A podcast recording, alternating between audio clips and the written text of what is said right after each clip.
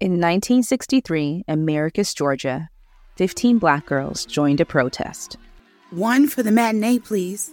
Negroes, get your tickets in the back. We just want tickets to see the show. Here comes a whole mess of tickets for each and every one of Oh, you. no, no, no, no, no, no, no, no. Based on a true story, PushBlack presents The Stolen Girls of Americus. Listen and follow on the Audacy app or wherever you find your podcast.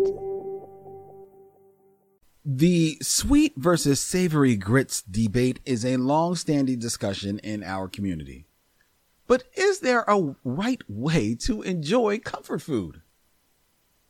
This is Two Minute Black History What You Didn't Learn in School. Sugar or salt? It's one of our people's greatest debates. Some prefer savory grits, while others like them sweet. And here's why. Grits is a comfort food introduced to many of us during childhood. So as adults, we tend to enjoy them the same way we did as kids, according to food editor Charla Draper.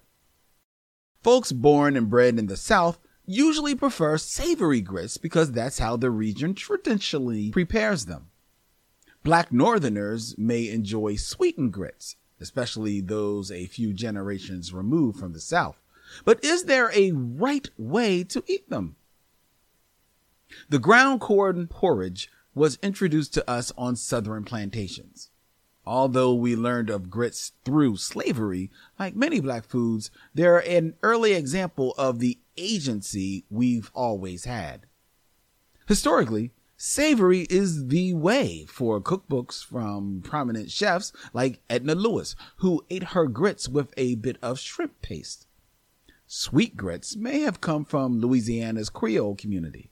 A 1930s cookbook, the original Times Picayune Creole cookbook, includes a hominy recipe with milk and sugar. What's not debatable is that grits are critical to our food culture. They're a culinary genius and testament to our people's divine gift for beautifully adapting and creating things anew. In order to move towards the future, you've got to look to the past. This has been Two Minute Black History, a podcast by PushBlack.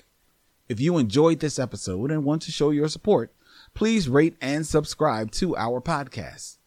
Together, let's celebrate and honor the legacy of Black history.